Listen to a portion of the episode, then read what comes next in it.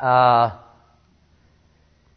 I am going to start today um, a, uh, a series on the book of Ephesians that we're going to go through uh, here at church. I'm going to I'm going to go through it, as you might uh, guess, rather slowly, um, and uh, and I think it's going to be a whole lot of fun. I, I really, I really do. I mentioned last week before Tim shared that I was planning on starting that this week, and uh, we're just going to go right through it from one one to six, whatever, twenty four or whatever, and uh, and and probably along the way. Um, I might take a few weeks off and go off on some little rabbit trail that I'm on or whatever and then come back. But hopefully at the end of this whole thing, we'll have kind of a line upon line, verse by verse study of the book of Ephesians. Ephesians is, uh, as any of you used to read, uh, used to read T. Austin-Sparks, he speaks with such, Ephesians was T. Austin-Sparks' favorite book. He speaks with such fondness and amazement about the book of Ephesians. And in, in that book is everything that we could ever want to talk about. There's some verses we'll, we'll go through a, a, little more quickly than others, and, and some uh, some will ta- be taken together as chunks, and some we're just going to focus in on a word. If you don't under, you know, I don't know if you've noticed this in the last few years together.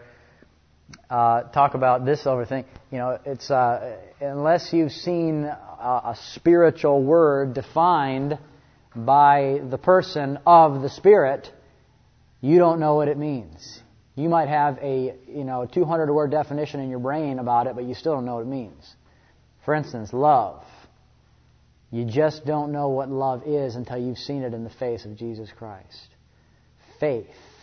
You think it's just something you believe in until you've understood the faith of the Son of God. Righteousness. You think it's something you're doing for God. You think it's something you can do. It's something He is and something He works through you. You know, whatever whatever word it is gets redefined. Glory. You think it's some shiny little thing that, you know, that you get over your head when you die or something. I, I don't know, you know, or some place you go. Everything spiritual is defined in the person of Jesus Christ, known in the person of Jesus Christ. Everything. And so you think you know something and you don't and uh, until the Lord begins to open the eyes of your heart and show, shows it to you in the person of Christ. So sometimes we're just going to be looking at one particular word, and we're going to say, look, this word must be understood. If we're going to go anywhere in this book, if we're going to go anywhere in the understanding of the truth, this word must be defined in and by the person of the Lord Jesus Christ. Or we should just stop now, throw this book, you know, over there, go have some pizza, and I don't know, play Blues Clues or something. So, uh, which is what I like to do with my kids. Um, so we're gonna, we're just gonna, we're just gonna start, and uh, I'm gonna read, I'm gonna read a little bit, and where we're gonna get stuck today is on the word grace. Uh, Paul, so we'll start here. We go right in the beginning of Ephesians. Incidentally, I'm reading from the New King James Version. I'm not partial to that version. I like it. Uh, if you don't have a New King James Version, just it'll, it'll, be very similar, um, but uh, just not as inspired. just kidding. Okay, Paul, an apostle of Jesus Christ by the will of God. To the saints who are in Ephesus and faithful in Christ Jesus now, sometimes I'm just going to have to decide what to talk about and what not to. I, I, I do feel like I could stop and talk a little bit about what I think it means to be faithful in Christ Jesus. Uh, but I'm not going to. I want to go on to uh, verse 2, and I want to look at this phrase Grace to you and peace from God our Father and the Lord Jesus Christ. Grace to you.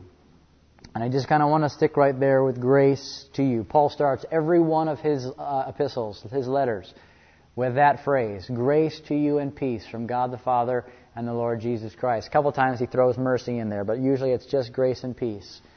Grace to you and peace. It wasn't just, uh, uh, you know, some ancient Greek greeting, you know, like, hey, what's shaken? You know, or some, it's not like some little colloquialism of his day. It's, it's an actual desire for them to, to know or to experience, to walk in, to come into the reality of grace. Uh, I would, I would guess that, uh, I would guess that most of the body of Christ has some kind of a mental concept uh, of the meaning or the reality of that word. It's one of those words that you hear thrown around so much in the body of Christ that uh, you know it, it, it, almost is stripped of all meaning. It, it doesn't really. It means so many different things. You use it in so many different contexts. It almost doesn't really have any have any meaning. You know, it's kind of like when you sneeze, someone says "God bless you." You know, are you really asking God to bless them, or is it just something you say? It's kind of like one of those things. Unfortunately, words that are that are ripe with meaning and reality can get thrown around so much that they lose they lose any meaning whatsoever. Grace, unfortunately, grace is like that. Uh, I would say probably in most uh, minds that I've bumped into, grace has something to do with God giving you something you don't deserve. I'd say that's kind of that's more or less you know how how many would you know uh, understand that word. How did you uh, how did you for instance get a new car? Oh, just by the grace of God. You know. How'd, how'd, you, how'd you pass that test? Well, grace of God, I passed the test. No, see, that's not right. That's not grace. Grace is real, grace is wonderful, but grace has nothing to do with you stumbling across nice things in the natural realm. You know, and I'm not, and I'm not saying that God may not help you on your test or help you in your finances. That may be provision, that may be kindness, but it's not grace. Grace is very specific. Grace is a very specific reality having to do with a very specific relationship. Grace is the nature and reality of your relationship, your relationship with God in Christ. Grace has to do with that. You know, and and and uh, like I said, it, it, the word has been so robbed of meaning. It almost means kind of like by the skin of my teeth. You know, a Christian almost gets hit by a bus and he says, well, man, I made that by the grace of God. You know, an unbeliever almost gets hit by a bus and, oh, I made that by the skin of my teeth, you know. So grace means the skin of your teeth. No. No, it doesn't. Grace means so much. And we can, we can just, uh, we can make it mean so little just, just by hearing it and repeating it so often that it's stripped of all meaning. So, what I want to talk about today is that Paul, in the opening of, of this letter to the Ephesians, is wishing upon them a greater and greater experience of what is the true grace and the true peace of God. He's, he's, he's wishing them both the experience of grace and the experience of, of peace. But both of them can be misunderstood and misapplied by the natural mind, and generally are. But both of them are pregnant with spiritual reality that you and I have come to in Christ. So, um,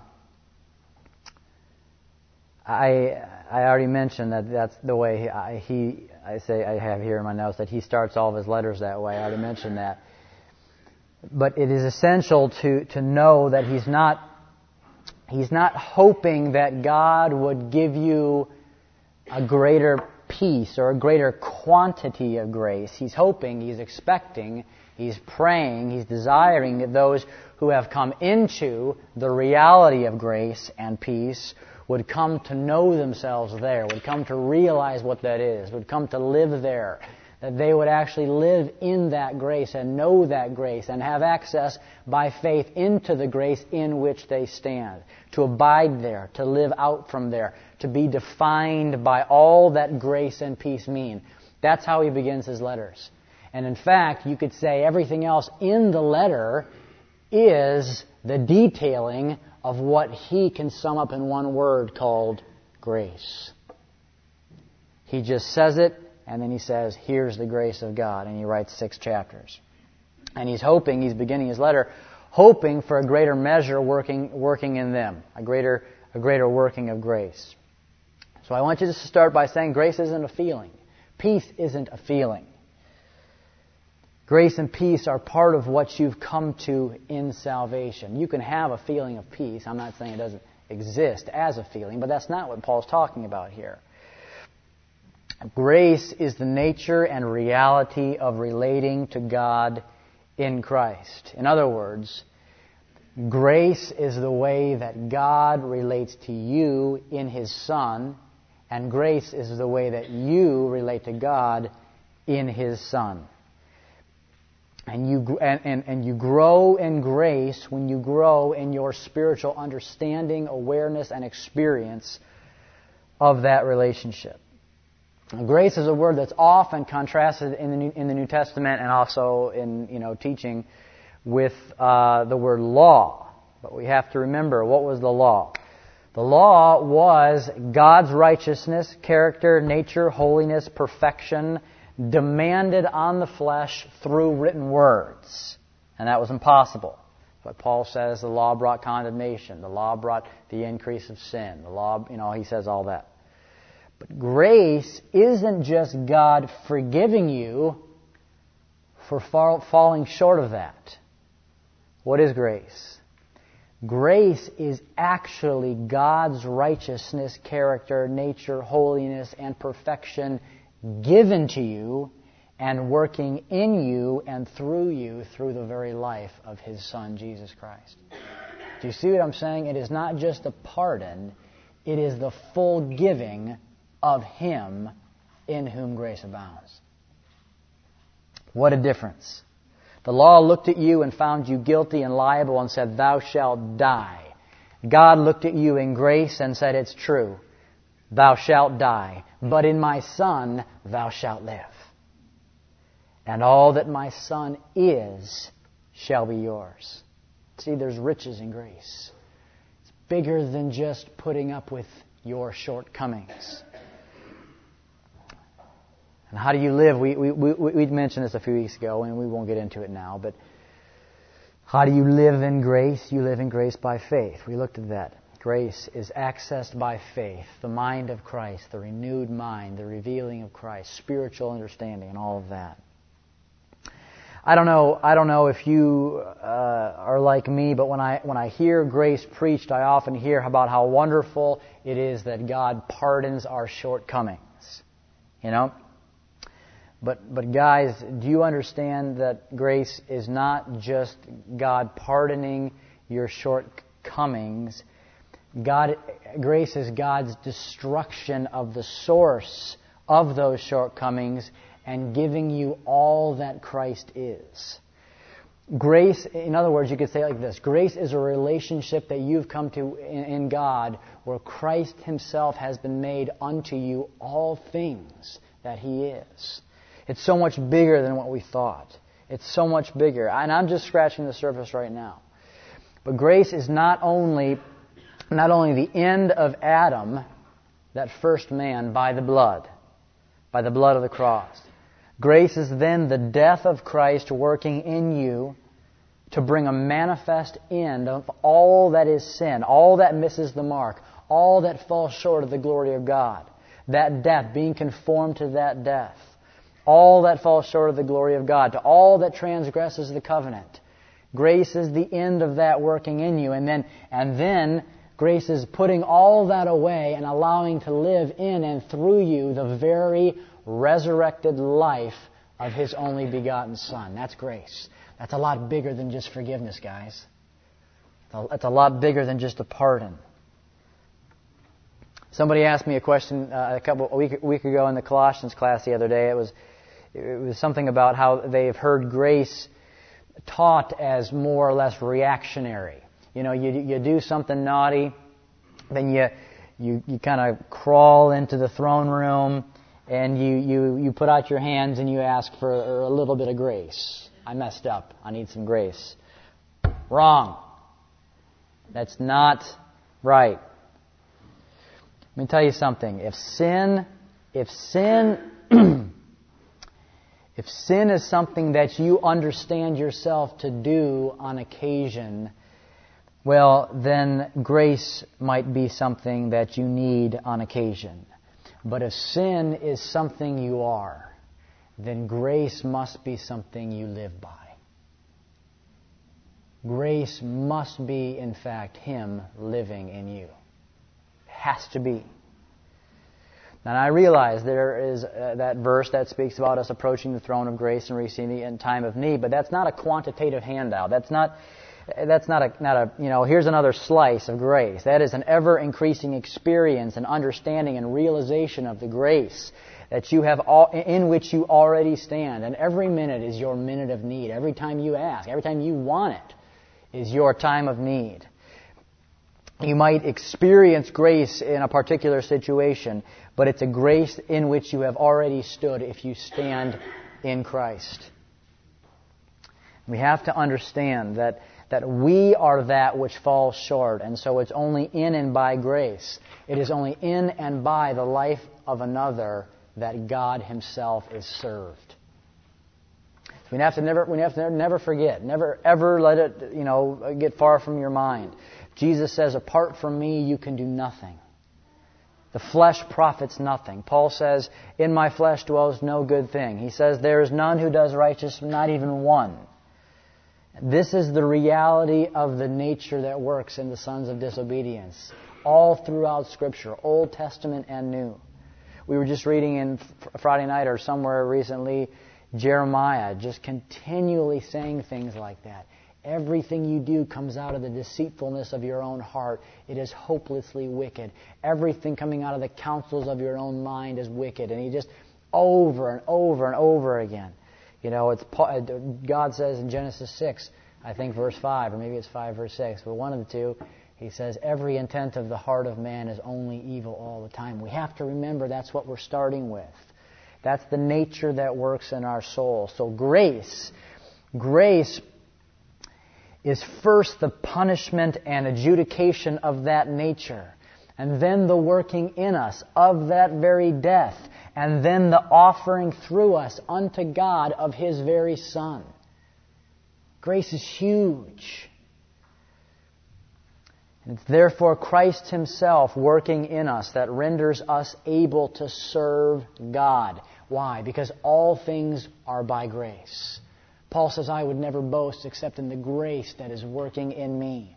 We serve God by grace.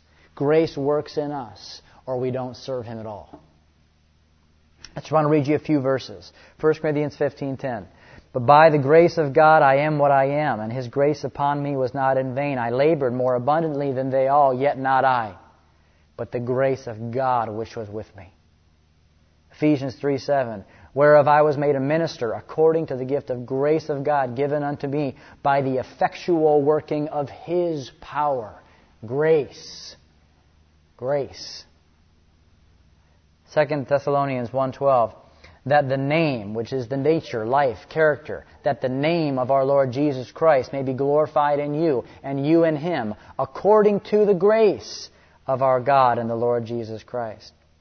Hebrews 12:28 Wherefore we receiving a kingdom which cannot be moved let us have grace whereby we may serve God acceptably with reverence and godly fear.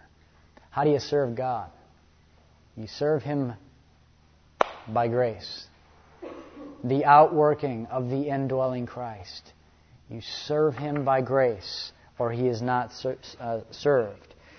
And then he goes on to say, For our God is a consuming fire. A consuming fire, what does the fire consume? See, all, it consumes all that is not the working of grace. That's what it consumes. All that is not of grace, but rather is of flesh under a law. God has one thing that we can bring to his altar and that is the death of the old. What was the one thing the Old Testament in the Old Testament God received of those of those animals that were brought to die?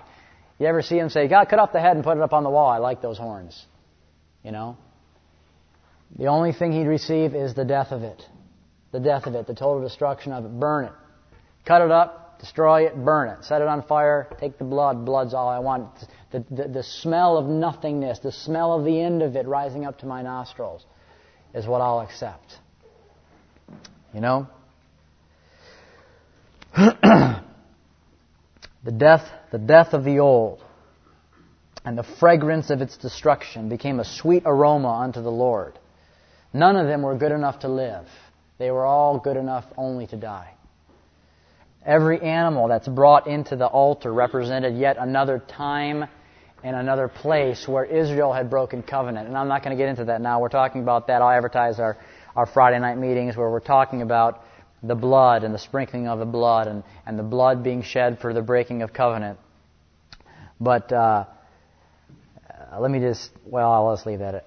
I'll leave that alone for now. I'll just say this. Grace doesn't say, okay, Jason, because Jesus died instead of you, now you can live. No. Forever erase that from your mind.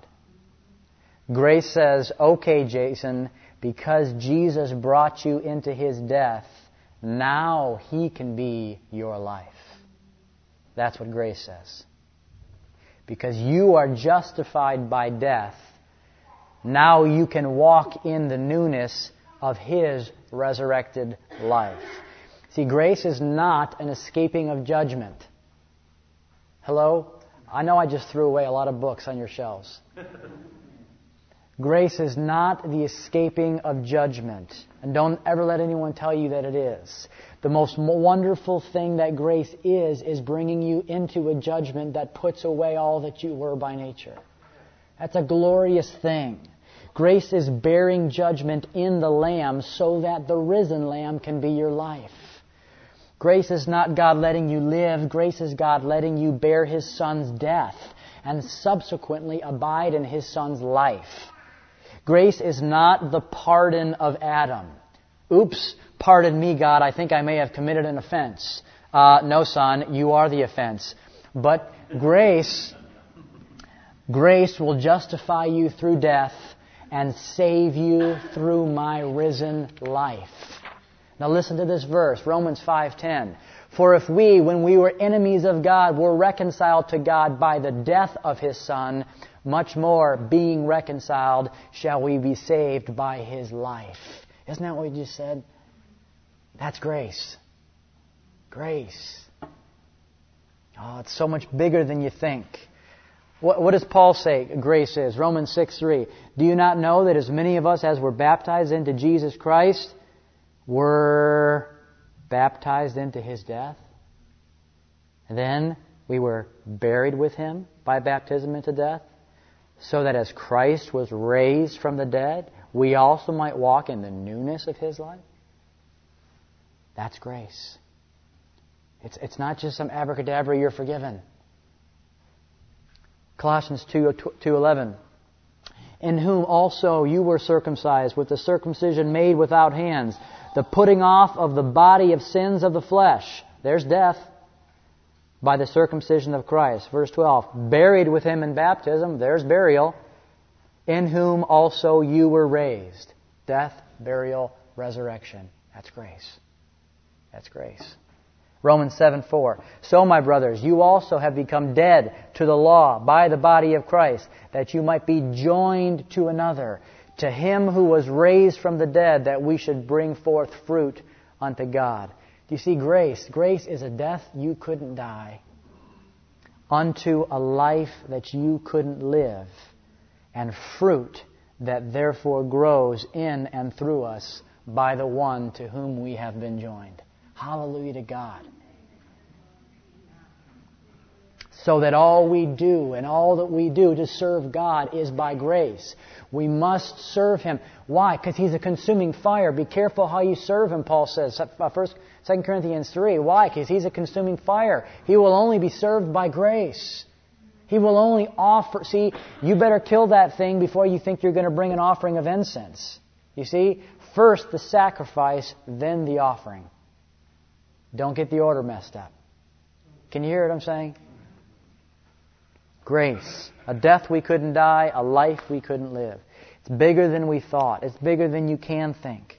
It seems to me in the church today, and I'm not trying to be critical, I'm just, I mean, again, whenever I say anything like this, I'm looking at myself. I taught it this way for years, but it's just, it seems to me that, that grace, gr- grace can mean any, anything from, from God's leniency to, to something you say before you eat a meal.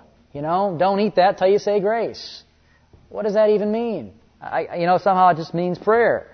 But it, it, it means so much more than that. I remember, I remember hearing this story. I was thinking about this this morning.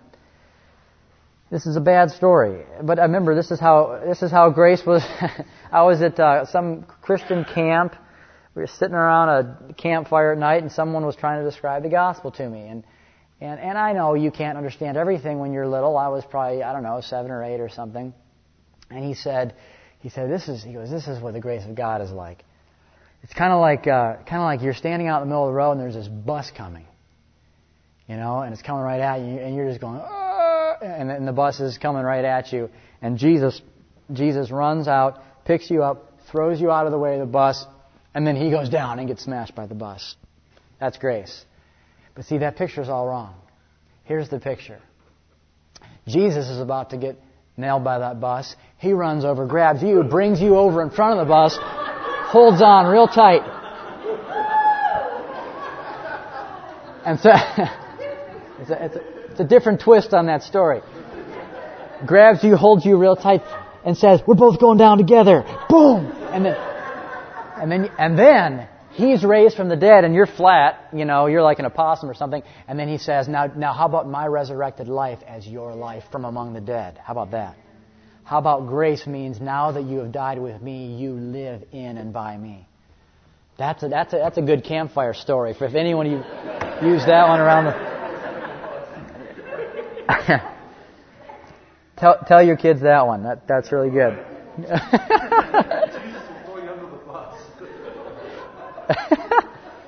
but see, if you if he didn't take you into his death, your death would have never ended what was the offense to God. That's, I, that's why I said he ran off and grabbed you.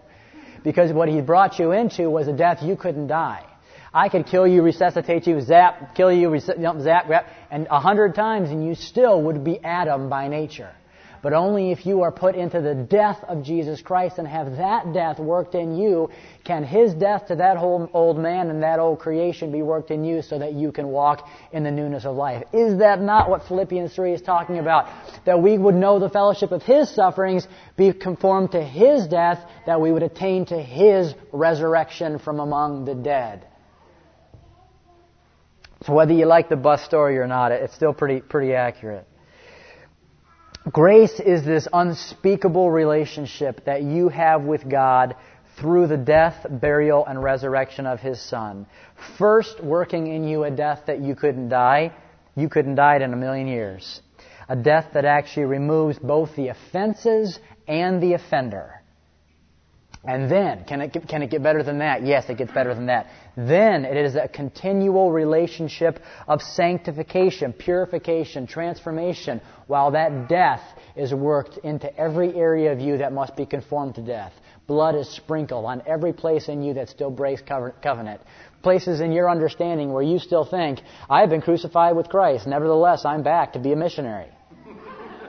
No, I have been crucified with Christ. Nevertheless, I live. Yet not I, but Christ lives in me. Let's put a little more blood on there. That obviously didn't die yet. You know? So it's a continual sanctification, transformation through that blood, the conformity, Paul says in Philippians 3, conformity to that death. 2 Corinthians 4, bearing about in our body the dying of the Lord Jesus through conformity to death. And, and I'm not going to spend a lot of time there. But uh, I will say, just to say that it is in conformity to His death by grace that you are transformed. Then what? Is there more to grace? Yes, there's more to grace. Paul speaks of the unsearchable riches of grace. Grace then, having removed the old, having killed and consumed the dead, now turns your very soul into a manifestation, a fragrance of the risen one. That you, uh, 2 Corinthians 2.14, you become the fragrance of Christ unto God. You become the outworking of that indwelling life. Then you, you can actually serve God in the newness of life. See, I'm not talking about you becoming Jesus, but I am talking about the sacrifice put away so that now there can be an offering unto God. See? I'm talking about blood being shed so that now there can be some incense. Some, now I'm going right back to the tabernacle here. You go back to the tabernacle in my head with me. If you're not there with the tabernacle, go back and look it up. You'll find that the incense offering is only after you get the blood done. You don't do any incense before the thing's dead. I'm talking about I've been crucified with Christ. Nevertheless, I, I live, yet not I, but Christ lives in me. I'm talking about Romans 6, where Paul defines grace. Paul, how, how, how, would, you, how would you define grace, Paul? W- would you say that, that we can keep sinning because grace has me covered? Uh, no, that's not what I would say. I would say that grace is, first of all, being, Romans 6 3, baptized into his death. And then I would say it's buried with him, where all the old is put away. And then I would say it is raised up, walking in the newness of his resurrection. That's how I would define grace. Jesus, how would you define grace? Would you say it was just letting that woman caught in adultery go free without getting stoned? No, no. That was just demonstrating that all of her accusers were equally in need of grace. I would say, first of all, John 3.18, that uh, that the one not believing in me has been condemned already. And then I would say John 6:53, unless you eat the flesh of the Son of Man and drink his blood, you have no life in yourself. And then I would say John 5:25, truly, truly I say to you, the hour is coming and now is when the dead will hear the voice of the Son of God, and those who hear will live. I'd say that's grace. Do you see that the judgment of God finds you either way? You are either judged by God in the Lamb, and therefore by His grace you can live in and by the Lamb's resurrection, the one who was slain and rose again. Or you are judged by God on your own, apart from the Lamb. And it is a fearful thing to fall into the hands of the living God. Apart from Christ, you do not want to face that judgment. He is a consuming fire, but you're stricken with His judgment either way. The only question is whether you face your death in that lamb and then find your life as that lamb. That's what the Hebrews did, or what they were supposed to. See, death visited Goshen that night. Death visited Goshen where they were. It's just that when death visited Goshen, the Hebrews were already found dead in the blood of the Lamb. And so it passed on to Egypt and killed whatever was not covered by the blood. Or are you going to face your death apart from the Lamb? And that's what Pharaoh and the Egyptians did. They faced judgment apart from the blood of the Lamb, and there was a cry that came out of Egypt like no cry that had ever been heard before. Can you hear what I'm saying?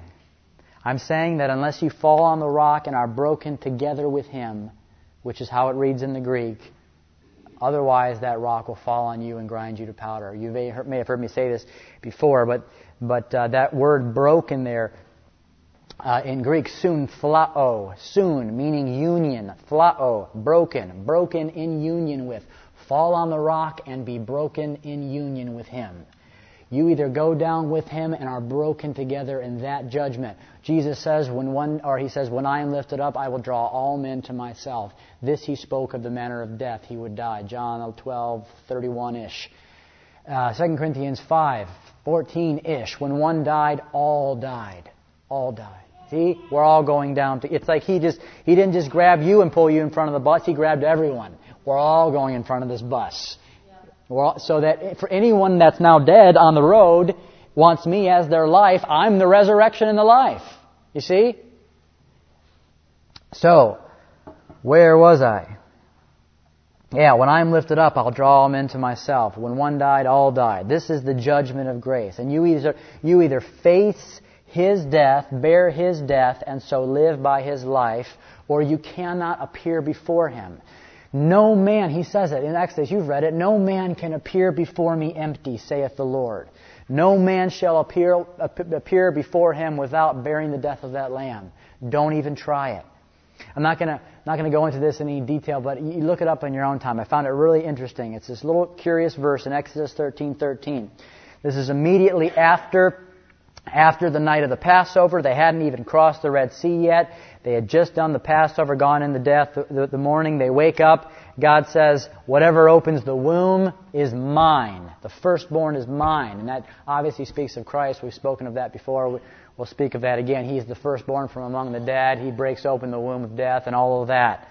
Okay, but then he says this little weird thing, and he, he goes to Moses. He says, Moses, look, I'm paraphrasing, obviously. But Moses, look, if you have a donkey, if you have a stiff-necked, stubborn, bull-headed firstborn donkey, here's what you have to do with the donkey. This is right, this is before they've even crossed the Red Sea. This isn't back in Leviticus when they're going through all these long regulations and rules. This is right here in the middle of the Passover and the Red Sea. God says to Moses, Moses, if you have a stiff-necked donkey, here's what you have to do. One of two things. You either redeem that stiff-necked donkey with the blood of a lamb, or you break that donkey's neck, because none shall stand before me empty-handed. What a strange thing to say. Either that donkey is redeemed through the blood of the lamb, or that donkey is to have its neck broken. That is exactly what just happened in all the land of Egypt. Jason, what are you saying? I'm saying that we stand and live in the life of another by grace and are the redeemed of the Lord. I'm saying that we face judgment in that lamb, in the blood of the lamb, rather than having him break our neck on our own. I'm saying that no man can stand before God empty. No man can stand before God without that blood. No man can see God and live, and yet a man that has died with that lamb, that, that lamb can see him and know him and in fact live in him. We either walk through his death, I've been crucified with Christ, I've been baptized into his death, or we're there facing the plagues of Egypt on our own.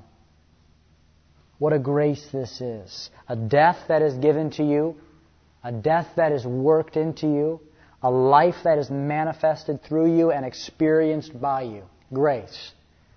Grace. You either stand in grace or you cannot stand. You either stand in grace or you cannot stand.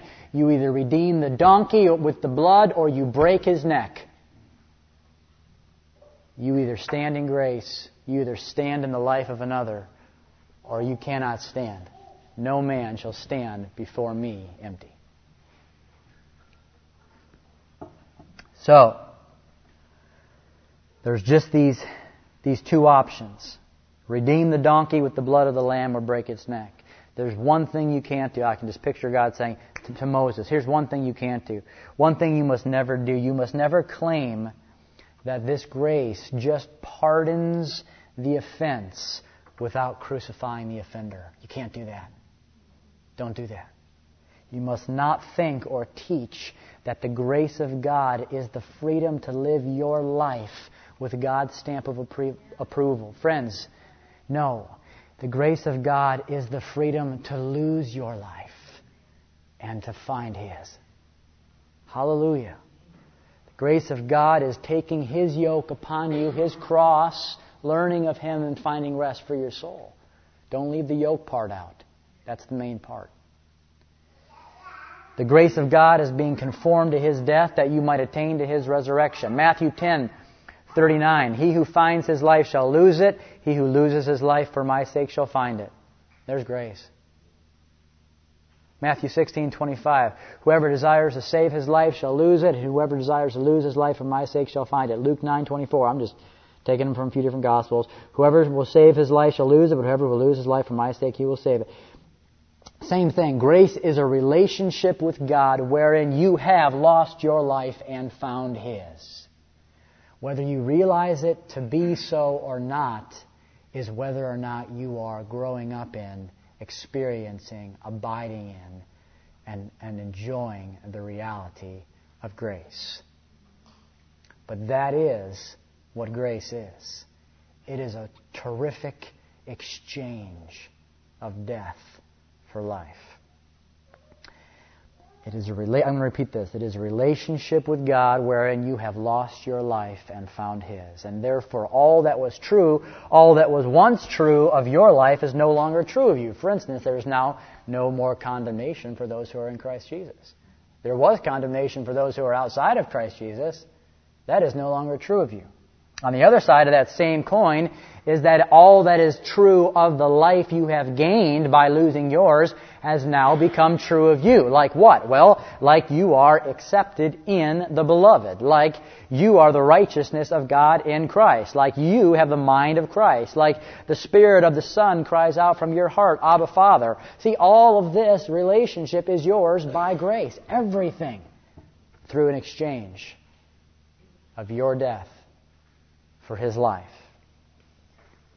Do you see grace here a little bit more this morning? All that God could possibly have given a human being wrapped up in one package has been given to you in the person of his Son. You now stand in that Son, and you stand in his relationship to the Father. Colossians 3 3. You have died, and your life is hidden with Christ in God.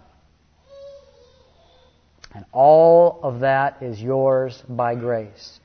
Grace, Tim referenced this just very briefly last time. Didn't talk a whole lot about it, but he said something like, he didn't even use the word grace, but he said, How do you know God? You know God in His Son. Grace is knowing God in His Son. Grace is you is grace is God knowing you in His Son. You could say it that way, or grace is you knowing God in His Son. So we're almost out of time here. I'll wrap up here. But that being true, we need to, and I, I may go on to do this. See, we did one word, so we're not going very fast. Grace. Um, that being true, we must not fall short of grace. There's this great passage. I just advertised it to you. Hebrews 12 where uh, the apostle, who I believe to be Paul, uh, says, "Hey, don't make sure you don't fall short of grace. Make sure you don't fall short of grace like Esau, like Esau did." We talked about that on Friday night. It was a really terrific study. Basically, the, the, the, the crux of it is that it's not that you're missing out on, on the reality of grace, but you can fall short of experiencing, walking in, enjoying, knowing the reality of grace. It's not like you have less grace than me. If we're in Christ, this is grace. But you can fall short. You can fall short. You can trade in all that is yours by birthright for a cup of stew, just like Esau did. You could trade in the second for the first. You could trade in all that God has given you in Christ for something that is temporary, passing, and nonsense. You can fail to walk in that which is yours by birthright. What is yours by birthright? To him, to those who believe in him, he gave them the right to be called sons of God.